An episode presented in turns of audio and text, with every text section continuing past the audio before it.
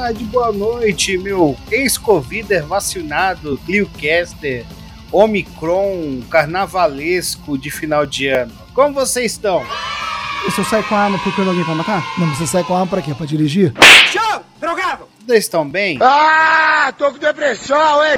Eu sei que não. Depressão, tristeza, desemprego, desesperança. Eu não estou suportando mais. Eu sei, tá batendo aí, tá batendo em todo mundo. Mas a gente tem que construir o futuro, não é mesmo? Vamos construir uma Pedra.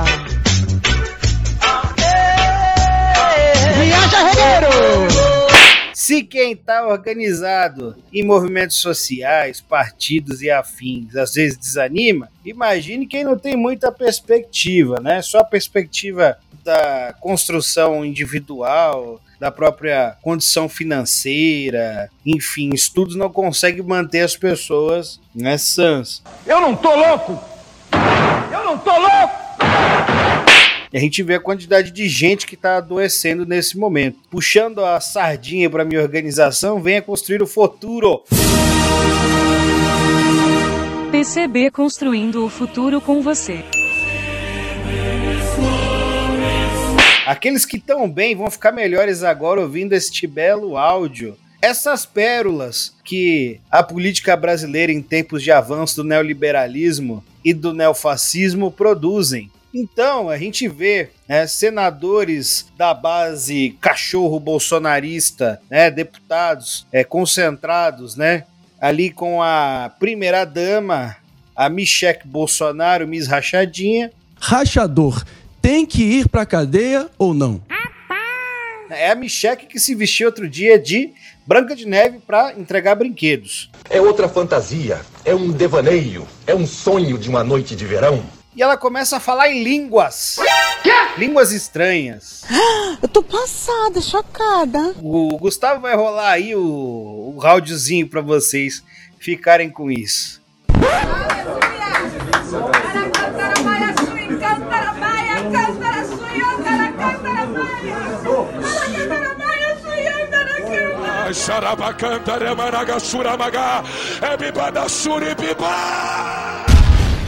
Olá, Bachúria de Canto! Foi abençoado pela Michele Bolsonaro, varão. Derrubou azeite em você. Tá ungido, é torrente de glória. Glória a Deus. É a Michelle que passou em todos nós a sua áurea cristã. Ela trouxe para você as palavras que só os escolhidos de Deus entendem. Se você não entendeu, Se fodeu. comece agora no seu bairro a entrar a entrar naquela igreja que hoje ocupa o lugar do bar, né? Aquela igreja de fundo de garagem, né? E, e vá falar em línguas, dançar, curtir um forró reteté. Tá descendo o fogo, Deus vai te matar. Não sei o que, não sei. É isso. Ai, ai. Isso foi uma notícia? Não, isso foi só um, um, um mau agouro que eu trouxe pra vocês, né? Nada, eu me livre. Vamos começar hoje com maravilhas do governo neofascista do Bolsonaro e Companhia Ilimitada. Bora! Hora do show, porra! PL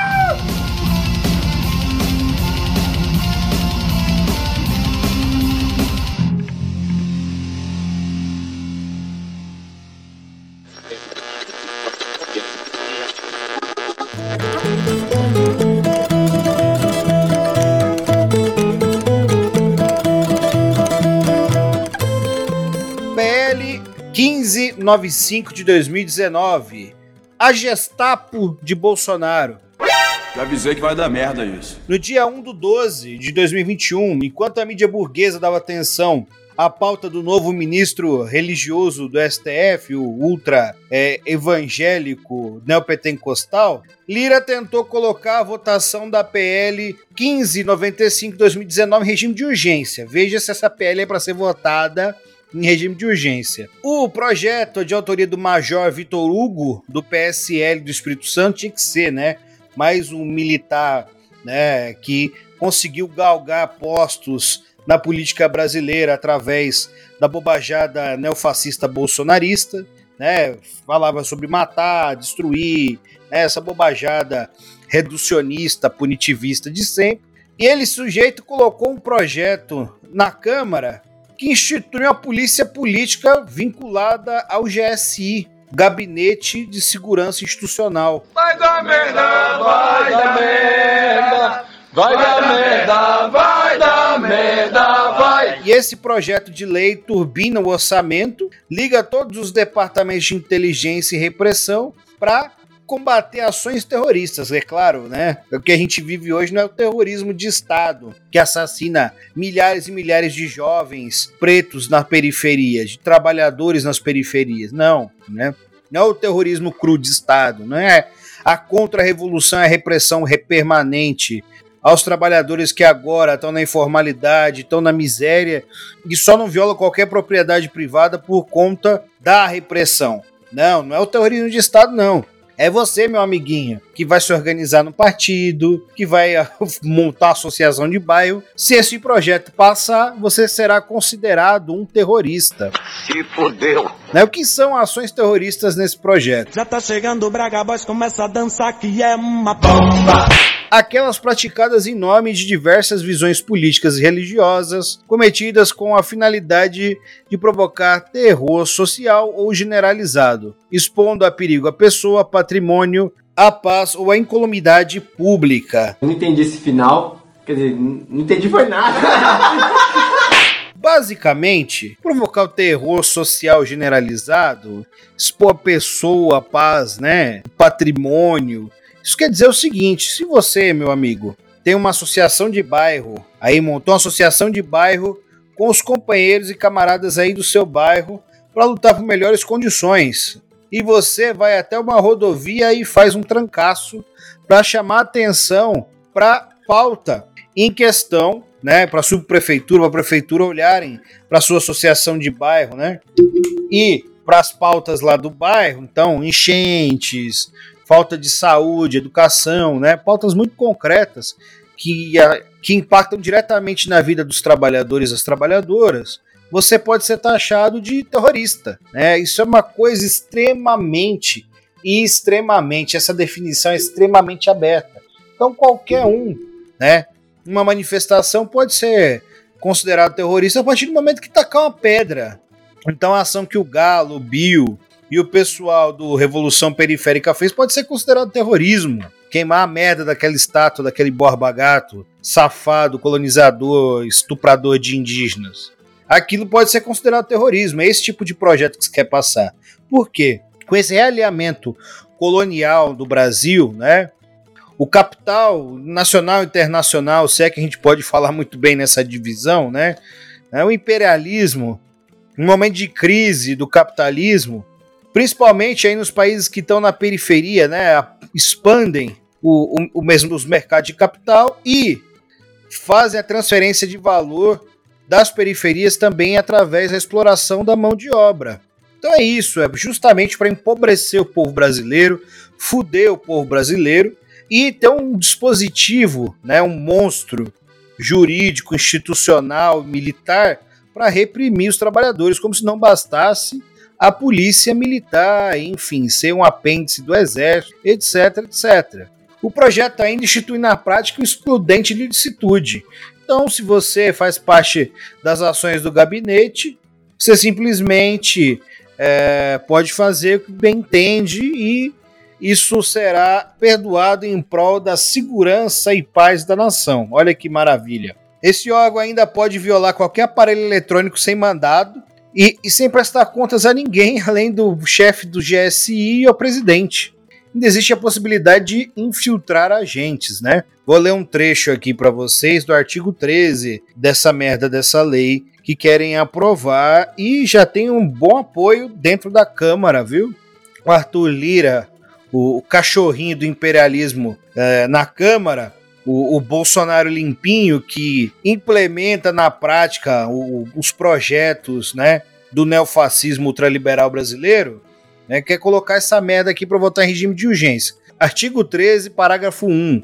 Em legítima defesa ou de outrem, o agente público contra terrorista que realize disparo de arma de fogo para resguardar a, vi- a vida da vítima em perigo real iminente causado por ação terrorista, ainda que o resultado por erro excusável na execução seja diferente do desejado. Você pode abaixar as mãos, Jazz. Nem pensar. O cara tá armado. Daqui a pouco ele dá seis tiros de advertência pelas minhas costas. Em estrito cumprimento do dever legal, legítima defesa de outrem, conforme o caso, agente público contra terrorista, compondo a equipe tática na retomada de instalações e no resgate de reféns, que por erro excusável produza resultado diverso do intentado na ação. Basicamente é isso. Ó, se der merda, se der merda nessas ações contra terroristas, se vocês cometerem um massacre, uma chacina, enfim, tudo bem, vocês estavam lutando contra o terrorismo. Em estado de necessidade ou no contexto de inexigibilidade de conduta diversa, infiltrado que pratica condutas tipificadas como crime, quando a situação venciada o impuser, especialmente se caracterizado o risco de vida. Então, se você é infiltrado, você pode fazer qualquer merda que tá tudo bem. Eu posso, pastor, ter três homens, quatro homens, pode. Eu posso xingar palavrão, pode. Você só não vai poder ouvir o som da última É, é isso que o Estado brasileiro, nesse momento de acirramento da luta de classe, oferece a os trabalhadores e ao proletariado de maneira mais específica. É um recado bem claro. Reaja e seja morto. Por isso se quer votar esse projeto da Gestapo do bolsonazista de maneira urgente. Nós temos alguma ameaça terrorista real no Brasil? Acho que não! Temos histórico de atentados terroristas no Brasil? Isso só vai aprofundar ainda mais aquela merda daquele projeto que a Dilma Rousseff né, aprovou em 2014. Todo mundo falava: Ô Dilma, essa porra vai dar brechas legais para que se casse movimentos sociais, se criminalize movimentos sociais. Mesmo que você coloque na lei que não, né, que os movimentos sociais estão excluídos disso. Abriu precedente legal. Claro, né? Obviamente eles tentariam fazer isso se a Dilma não tivesse aprovado aquela lei. Mas abriu precedente legal para esse tipo de bizarrice. A Gestapo do Bolsonaro. Veja, você que está organizado em qualquer movimento que vá ocupar um terreno, um prédio público, uma repartição pública, uma empresa privada, pode ser tido como terrorista. Isso é justamente um instrumento para massacrar os trabalhadores brasileiros que vão se instar e já estão se instando contra o capitalismo. Parece que não, né? A gente tem uma imagem superficial aí de que ah, o brasileiro é conformado, a gente tem é, é, essa bobajada sendo fixada né, no imaginário coletivo, pela mídia burguesa, pelos é, comentaristas de plantão aí da mídia burguesa, mas a gente vê, né, na realidade, as contradições do capitalismo dependente brasileiro, né, desse realinhamento colonial que o Brasil vem passando. Caralho, Gustavo, acabaram de dar uns tiros aqui perto de casa, hein? Desse realinhamento colonial que o Brasil vem passando nas ruas.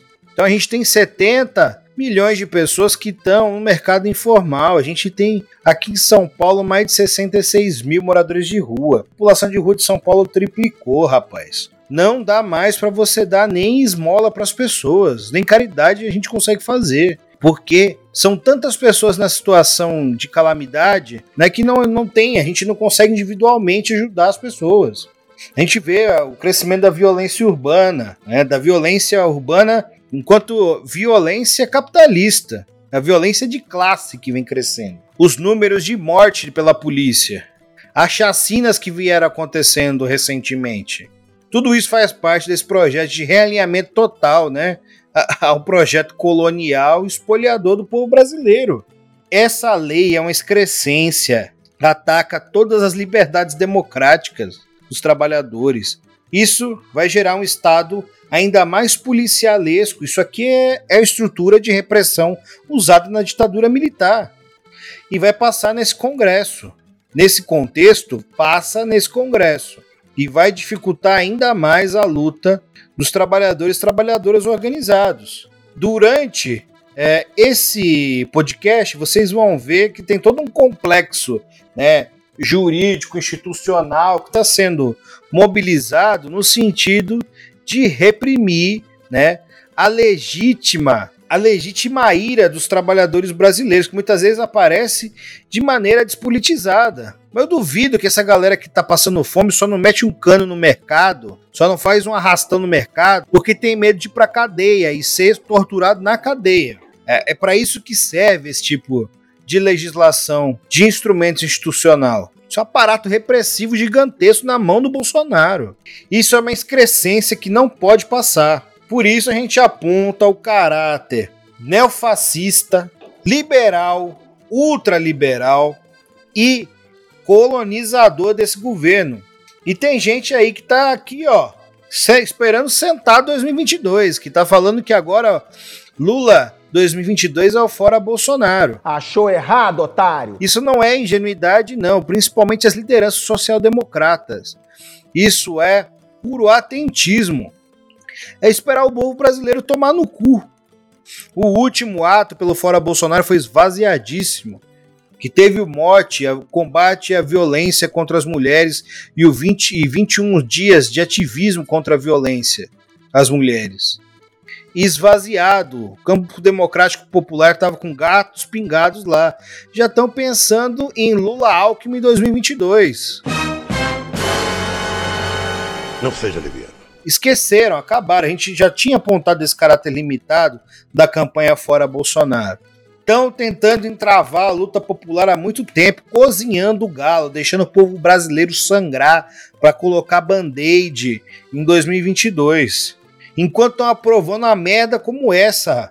Isso aqui não vai dar espaço para ninguém se mobilizar. Vejam como esse é um projeto colonial, né, de realinhamento colonial do Brasil, que aí nos governos é, social-liberais teve alguma autonomia, alguma soberania nacional. Venda da refinaria de petróleo Landolfo Alves. Não existe um motivo racional, não existe um motivo fiscal, não existe motivo administrativo, não existe justificativa né, para essa venda criminosa contra o povo brasileiro. Criminosa. Essa refinaria é a, maior, a segunda maior do país, né? abastece o Norte e Nordeste com derivados de petróleo e está em funcionamento desde 1950. Além disso, é um patrimônio histórico do país, né, que foi vendida para um fundo de investimento né, árabe. Outra coisa, essa refinaria foi vendida por apenas 10 bilhões. A refinaria, né, segundo o economista e vice-diretor da EPT Bahia, calcula que a, que a refinaria valia algo entre 53 a 76 bilhões. E antes da venda, a Petrobras ainda vai investir 5 bilhões. Na verdade, vão ganhar 5 bilhões somente. Soberania energética é soberania nacional. Vejam o que fez a equiparação dos preços dos derivados de petróleo, principalmente a gasolina, com o mercado interno desse país. Veja a inflação afetou todos os preços. Nós vamos ter agora, no final do ano, aumento gigantesco nas passagens. E essa é uma das justificativas que vão usar. Não é à toa que está tudo tão caro no mercado. Esse não é o único fator, mas é um dos fatores importantes. E aqui, antes que os idealistas venham falar sobre ecologia, obviamente o petróleo é combustível fóssil. A gente sabe que o petróleo é poluente e etc. Mas não dá para simplesmente abdicar dessas riquezas né, sem pensar num programa de transição energética. E pasmem, sabe quem pensava nisso? Um setor da Petrobras que foi privatizado e desmontado. Não se muda o sistema energético sem um período de transição e sem financiamento para isso. E só se faz esse tipo de transição com o controle político do que é produzido energeticamente no país. A quem interessa isso? Aos trabalhadores e somente aos trabalhadores. Nenhum país que eu conheça que, enfim, né, tem uma economia né, pujante. Né, e, e, hoje, né, acho que o maior exemplo disso é a China. Sai do nada para fazer uma transição energética de maneira irresponsável, né? Hoje a gente vai parar de usar petróleo. Né, e a realidade como fica. É o mesmo caso da Venezuela, né? Já ouvi um monte de gente falando mal da Venezuela. Já ouvi um monte de gente criticando a Venezuela pela exploração do petróleo. Horas.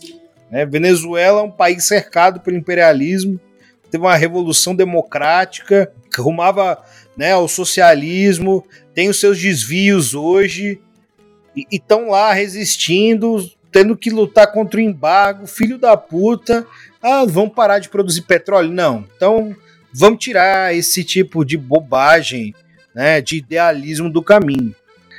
O que é isso? É uma expressão do imperialismo que se dá através da compra dessa refinaria e do controle que se dá através da compra dessa refinaria, do controle da soberania energética do Brasil né, e da venda por um grupo de especulação com petróleo e outros derivados. Especulação com petróleo. Isso é imperialismo. Não tem justificativa. Essa venda não tem justificativa. A não ser entregar o patrimônio nacional. E não é nacional em abstrato, é nacional para os trabalhadores. Para um dia pensar no programa de transição energética, para usar essa riqueza para financiar aquilo que deve ser financiado, infraestrutura, enfim. Entrega tipo, o preço de banana. E não é de hoje que se entrega tudo a preço de banana aqui as outras refinarias. Né? Há algum tempo atrás a gente falou sobre um dos maiores parques eólicos da América Latina que foi vendido a preço de banana. A Petrobras é um patrimônio dos trabalhadores brasileiros está sendo dilapidada. Qualquer sujeito minimamente consequente apoia a Petrobras continue sendo estatal, seja estatizada na sua completude e tenha controle dos trabalhadores. Depois a gente discute, né, um plano de transição energética, mas isso é o mínimo agora. É o mínimo para as pessoas pararem de passar fome.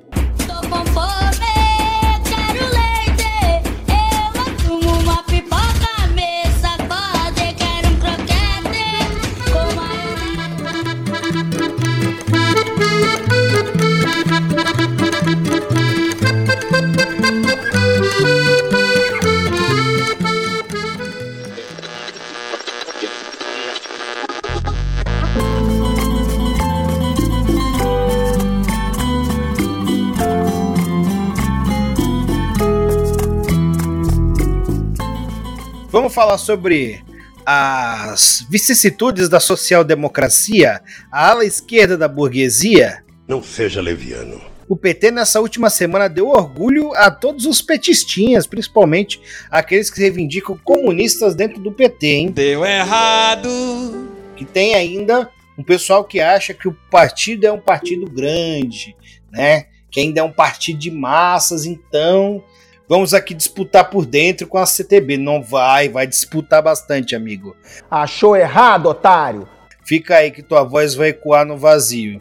O deputado Elvino Bogues, eu não sei como se pronuncia essa porra, acho que é alemão esse nome, liberou a bancada do PT na Câmara na votação de destaque do PSOL que retirava a possibilidade de imunidade tributária para comunidades terapêuticas o destaque foi derrotado num placar de 408 a 21, sendo que apenas nove deputados da bancada do PT votaram a favor do destaque.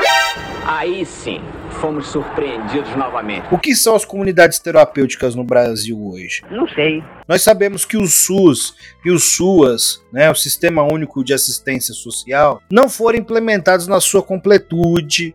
Né, as leis que regulamentariam destinariam os orçamentos, etc. Isso não foi completo. Né? A gente não chegou a ter um fechamento. E os desmontes já começaram na década de 90. Com esse desmonte, a gente abre o espaço para as organizações sociais, né, que se degeneraram em boa parte, não todas, mas boa parte delas hoje, são empreendimentos privados que têm a fonte de dinheiro do Estado e uma fonte bem menor do que aquilo que deveria ser, né, diga-se de passagem, e as obras das variadíssimas igrejas neopentecostais na sua maior parte.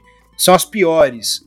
As comunidades terapêuticas são a reinvenção dos hospícios nesse país, né? A luta antimanicomial travada por décadas nesse país, né? Então você tem a marcha lá, um pouco antes da democratização, contra os hospícios, pelo fechamento dos hospícios. A gente tem, né, leis que é, fazem com que o sujeito que não é neuronormativo seja integrado à sociedade, que esteja com cuidado humanizado, que faça parte, com a rede de CAPs que está sendo desmontada, né, que, um, que é uma conquista importantíssima os trabalhadores brasileiros conseguem tratar das suas questões psíquicas, neurológicas através da rede dos CAPs. Isso vem sendo destruído e as comunidades terapêuticas assumem esse local. Eu posso falar com além, né, do que a gente lê, das pesquisas, dos relatos, né, posso falar né, com propriedade por ter acompanhado muitas pessoas que foram internadas nessas comunidades. Eu trabalhei um ano e meio na Cracolândia, num centro de acolhida. A primeira coisa que o sujeito tinha que fazer ao chegar numa dessas comunidades era se converter. Glória a Deus! Trans, esquece o nome social, vai ser chamado pelo nome de batismo. Mas que filho da puta, olha aí, veja você. Vão tirar o demônio do seu corpo, vão separar casais. É isso que eles faziam. Então você tinha tortura, trabalho forçado, né? exploração do trabalho ao último, enriquecimento ilícito com essas comunidades terapêuticas. Como é que o PT abre né, a bancada para votar numa porra dessa? O PSOL né, foi muito feliz em colocar esse destaque que foi derrotado. E eu sei porquê, e vocês sabem porquê.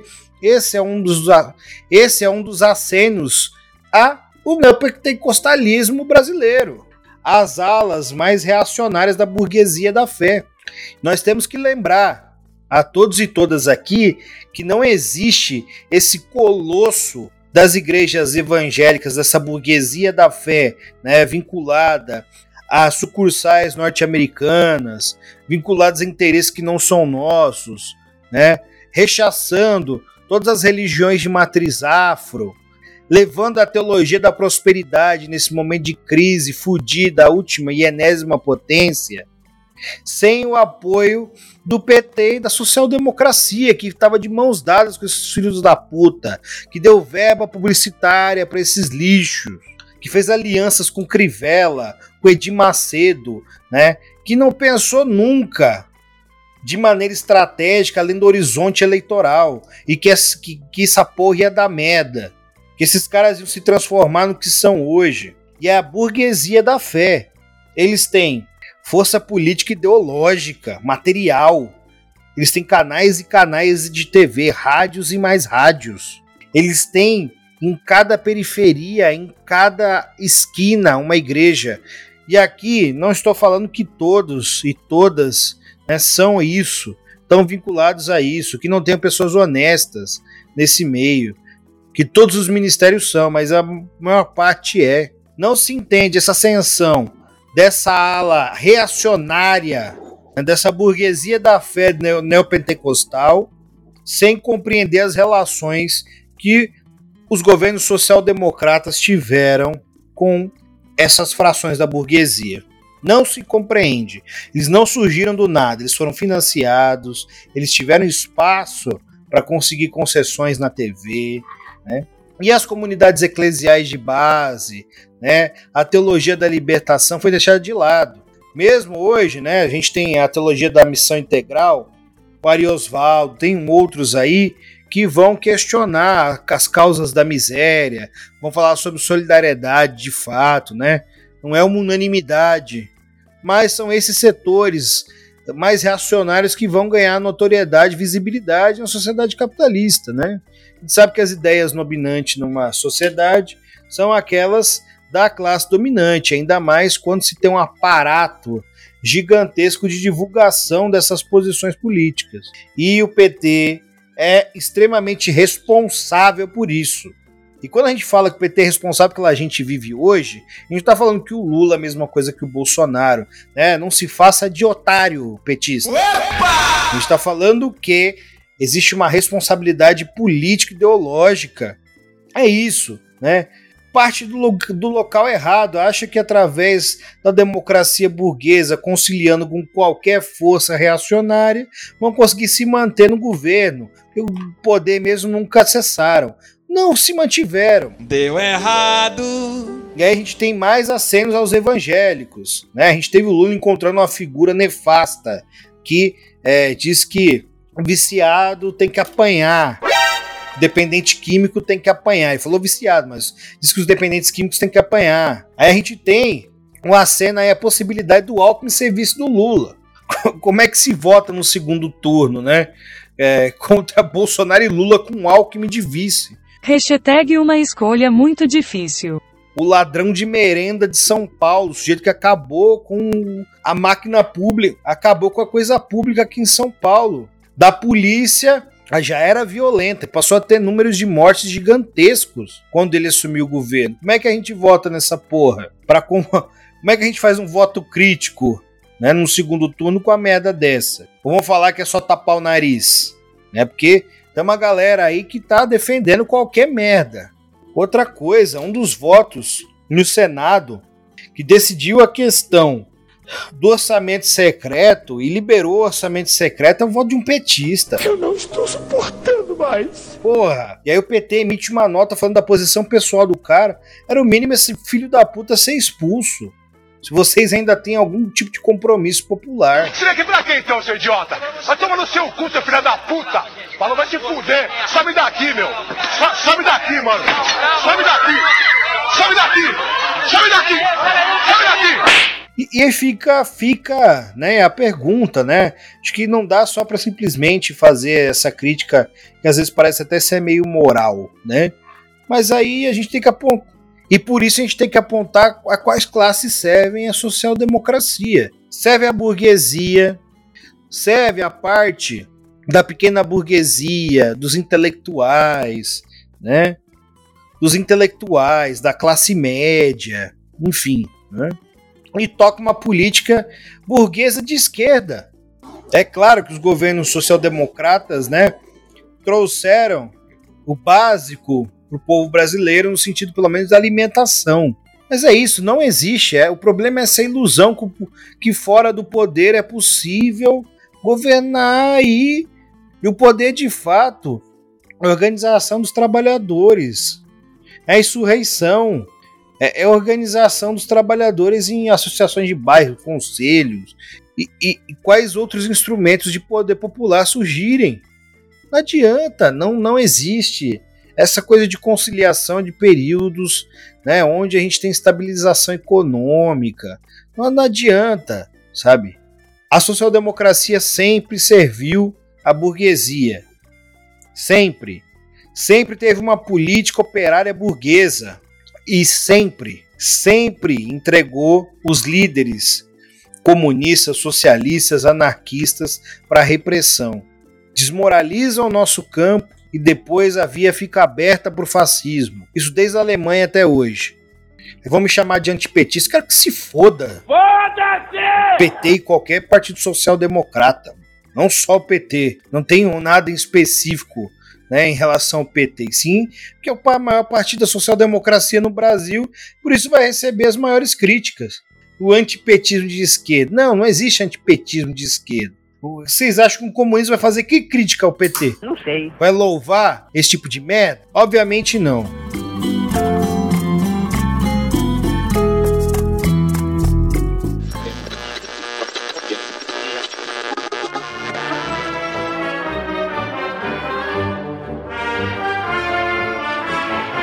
Vamos para a última e belíssima notícia do dia? Bora! Bora! Glória a Deus! Outra reforma trabalhista barra sindical. Eu não aguento, eu não aguento, eu não aguento, eu não aguento! Nova proposta de reforma trabalhista quer proibir motoristas de aplicativo na CLT. Todo dia tem uma merda. Vou ler aqui a notícia, boa parte dela porque é autoexplicativo. Eu vou ler só para vocês. Um estudo encomendado pelo governo federal para subsidiar uma nova reforma trabalhista propõe, entre outras mudanças, o trabalho aos domingos e proibir o reconhecimento de vínculo de emprego entre prestadores de serviço com motoristas e aplicativos. As sugestões de mudança nas consolidações das leis do trabalho né, e na Constituição foram elaboradas por um grupo, grupo do Ministério do Trabalho e Previdência. O texto ainda está em avaliação né, conforme informou a Folha de São Paulo. É, serão pelo menos 300, por enquanto, 330 alterações dispositivos legais, além de, da inclusão de 110 regras. outras 180 seriam alteradas e 40 revogadas. Uma das mudanças mais filhas da puta, né, que tá aqui como polêmica, mas é, é, filha da puta, diz respeito aos trabalhos no domingo. Caso seja aprovada a mudança em relação aos domingos, seria que o trabalhador pode ter direito a folgar nesse dia apenas uma vez a cada dois meses. A medida já havia sido tratada na tramitação da MP que deu origem à Lei da Liberdade Econômica. Maravilha. A proposta altera o artigo 67 da CLT e diz não há vedação ao trabalho aos domingos, desde que ao menos uma folga a cada sete semanas do empregado recaia nesse dia. Em relação à desvinculação do trabalhador de aplicativo, as mudanças são citadas em três capítulos. Artigo 3 da CLT deverá afirmar expressamente não constitui vínculo empregatício o trabalho prestado entre trabalhador e aplicativos informáticos de economia compartilhada. Motoristas de passageiros, entregadores de alimento, por exemplo, não poderiam ser considerados empregados de plataformas. Dessa forma, não teriam direitos previstos na CLT. Mais algumas mudanças aí que podem ser incluídas nessa reforma. Ó, responsabilização do empregado, quando treinado e equipado, pela falta de uso de equipamento de proteção individual em caso de acidente de trabalho. Sabe o que isso vai fazer? Abrir precedente legal para que o sujeito que se acidenta, mesmo com o IPI, se foda, porque vão forçar outros trabalhadores a testemunhar contra, se não tiver câmeras no local, vão falar que ele não estava com o IPI para ele se fuder e não receber nada da empresa. Que merda, hein? Previsão de teste de gravidez antes da dispensa da trabalhadora mulher, é, para justamente, né, é, que ela não seja readmitida caso ela esteja grávida. Ajustes nas regras do trabalho intermitente, né? Então, o que isso significa? Que vão aprofundar o trabalho intermitente. Ó, limitação da chamada substituição processual aos associados de um sindicato, quitação de acordo extrajudicial seria completa e o juiz proibido de homologá-la parcialmente. Ó, isso aqui, ó, isso aqui é o pior, um dos piores artigos, indenização por danos morais com o teto de benefícios do regime de previdência social como parâmetro, em vez do salário do trabalhador como previa a última reforma. Basicamente é diminuir o que o trabalhador pode receber em relação né, a danos morais. Ele, se ele for humilhado dentro da empresa, perseguido, enfim, ele diminui o valor que ele vai receber numa, a, numa ação que estimula né, o assédio moral e a ditadura dentro da fábrica e do espaço de trabalho. Ainda no meio dessa reforma trabalhista, a gente tem uma reforma sindical, liberdade sindical ampla, que vai ser proposta por meio de uma PEC. Descartar como obrigatório o uso de conceitos de categoria e sistema confederativo de conceituação de sindicatos. Admitir sindicatos por empresa ou setor produtivo. O que, que é isso? É acabar com o sindicalismo que restou dele no Brasil. Isso é enfraquecer os sindicatos. Imagine um sindicato do setor produtivo, sindicato por empresa, qual a força que tem? É para romper ainda mais os vínculos de solidariedade de classe. É para arregaçar os sindicatos na sua estrutura financeira e organizativa. É para pulverizar a luta sindical. É para pôr pedra sobre a luta política e econômica dos trabalhadores contra o capital. É uma reforma trabalhista e sindical ao mesmo tempo. E aí, pessoal achando que 2022 vai dar conta de tudo. Meus amigos, isso aqui vai ser barrado somente com uma greve geral. Para 2022, a composição da Câmara aponta para uma entrada maior ainda de políticos do Centrão.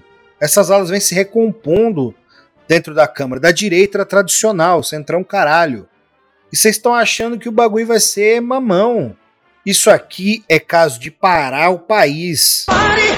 Você vai trabalhar por dois meses para folgar um domingo, porra. É por isso que eu bati nessa tecla o podcast inteiro. Todas essas notícias que eu trouxe aqui são maneiras, né, de fazer esse realinhamento colonial do país, onde a mão de obra pode ser explorada a níveis do escravismo, onde qualquer luta pode ser criminalizada e as pessoas assassinadas por isso, e já são, mas agora serem com um aparato legal para que é, não haja reclamações. Né? Então a polícia político-ideológica na mão do Bolsonaro ou do próximo presidente de direita né, que tiver aí no governo, mais um representante filho da puta da burguesia de plantão. Acabar com a soberania energética do país, a gente ficar refém né, dessas empresas internacionais e, e pagar o que eles acharem que é justo, que faz com que o custo de vida da população ainda suba mais e os mercados, né, os grandes varejos aí tenham lucros gigantescos como tiveram durante a pandemia. Para longe do imperialismo enquanto conspiracionismo, a gente vê, né, a sua face militar, política e econômica nessas notícias que foram trazidas aqui. A gente não está falando aqui de é, do partido Neymar, né, que acha que tudo é imperialismo, enfim, usa o conceito de uma maneira ridícula e conspiratória. Não, isso aqui é a ação de fato do imperialismo no país, que faz com que, né, os países principalmente um dos países mais importantes da América Latina, com a maior economia, né, que serve como orientador ideológico muitas vezes para os outros países próximos, a estar tá submetido a uma lógica de exploração neocolonial. Como é que um país como o nosso deixa de produzir 40% do feijão que produzia numa crise como essa, onde os superpreços estão lá em cima? Se explica isso como? Enfim, qual é a questão? E esses ataques não vão parar. E nós temos que reorganizar a classe trabalhadora e ter uma outra correlação de forças na luta. Isso se faz na luta diária. E aqui parece proselitismo, né? Parece que agora eu sou o Silas Malafaia do rolê. Mas não é. Procure se organizar em algum lugar que você se identifica. Não dá para a gente ver o nosso futuro, futuro, o futuro das próximas gerações e o futuro da própria humanidade sendo colocado em segundo plano enquanto os capitalistas estão lucrando de maneira desordenada, competindo entre si, tocando foda-se para os brasileiros e para a humanidade de modo geral. A gente precisa de uma economia planificada agora, com controle dos trabalhadores. Do socialismo agora. Tem que construir isso no dia a dia. Não adianta, não vai ter cavaleiro da esperança. Não adianta, não vai ter político que não vai ter político de esquerda que não tiver apoiado no amplo movimento de massas vai conseguir governar. Não existe isso nesse momento de ofensiva do imperialismo no Brasil. Não existe, não vai ter. Vai vender o seu programa, não vai aplicar nenhum ponto, vai ter um monte de entraves, vai fazer milhares de acordos. Esse não é o momento de recuar, esse é o momento de lutar para avançar, porra. Enfim, né? É isso ou nós veremos, né, o futuro das próximas gerações entregues, né? Falando aqui do futuro dos filhos de vocês, o futuro de vocês. Vocês não vão se aposentar, caralho. Vocês vão trabalhar 50 horas por semana. Vocês vão trabalhar de domingo. Né? Ou a gente vai ver a nossa vida sendo destruída. E aí eu faço parte da classe média. É, tá certo. Você vai conseguir evitar a sociedade, vai viver numa bolha para sempre. Né? Você não vai tomar um tiro no peito por aí, não. Fica aí achando que a, a, a violência social do capitalismo não vai te atingir, não, seu otário. Né? Que você vai ter sempre a mesma condição de vida. Um monte de gente desceu da classe. Um monte de gente saiu da classe média e está agora sendo proletarizada nesse momento histórico no país. Então é isso, vamos se organizar para construir um outro futuro.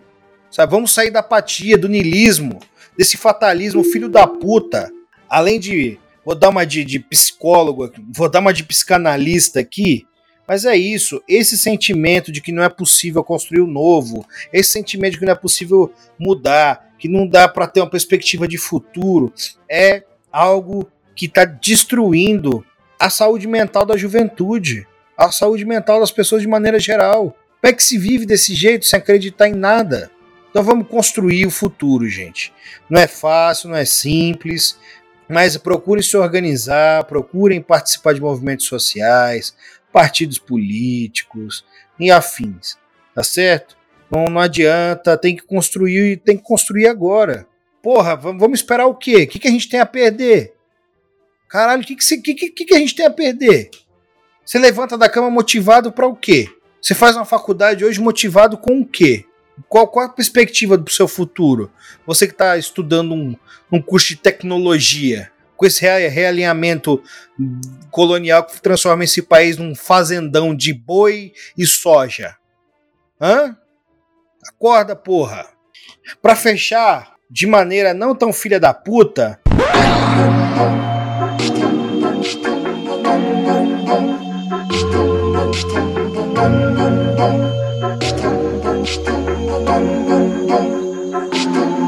Na trilha pra Vila Rica. Ah, tomar todo o ouro que eu preciso. Saquear engenhos no caminho.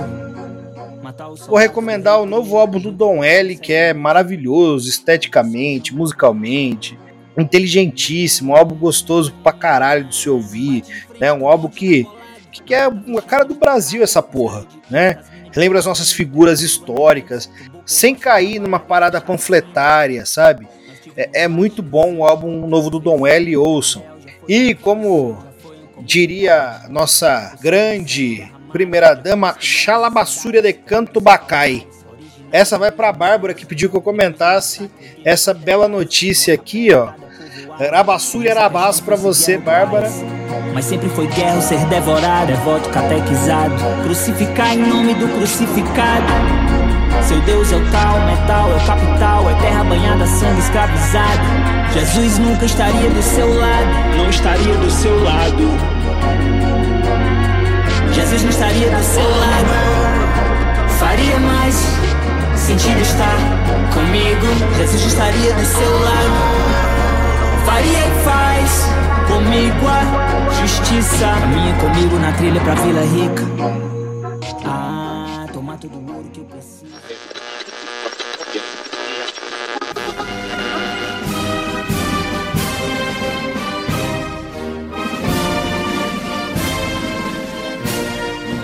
E vou falar aqui sobre as nossas formas de financiamento. Se você quer que a sua vida seja abençoada, varão, minha varoa, né? Se você quer que a botija de azeite ungido caia sobre a sua vida, sua torrente de glória, o que você vai fazer? Você vai dar aquele dízimo para a Clio História e Literatura, para essa grande igreja mundial, maior que a igreja católica. Vai no nosso Catarse, no nosso PicPay, vai no nosso Pix, e vai fazer aquela doaçãozinha. Vai na loja Wanda e vai comprar um manto sagrado que vai lhe abençoar e abrir as portas. A gente vai começar a vender o travesseirinho do sono. A gente vai vender a semente de feijão contra o Covid. A gente vai começar para ver se a gente consegue angariar mais fundos.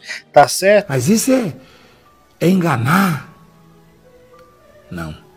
Você que está enganado. Como diria o, o nosso grande Malafaia, o, o, nosso grande mentor espiritual, o maior guru, né?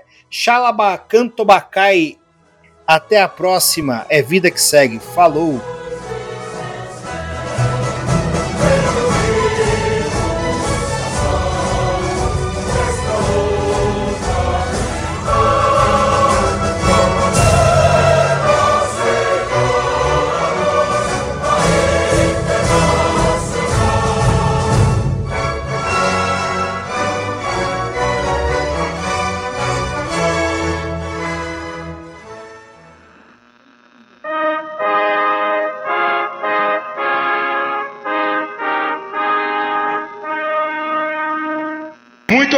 Vão com Deus, valeu. Santos!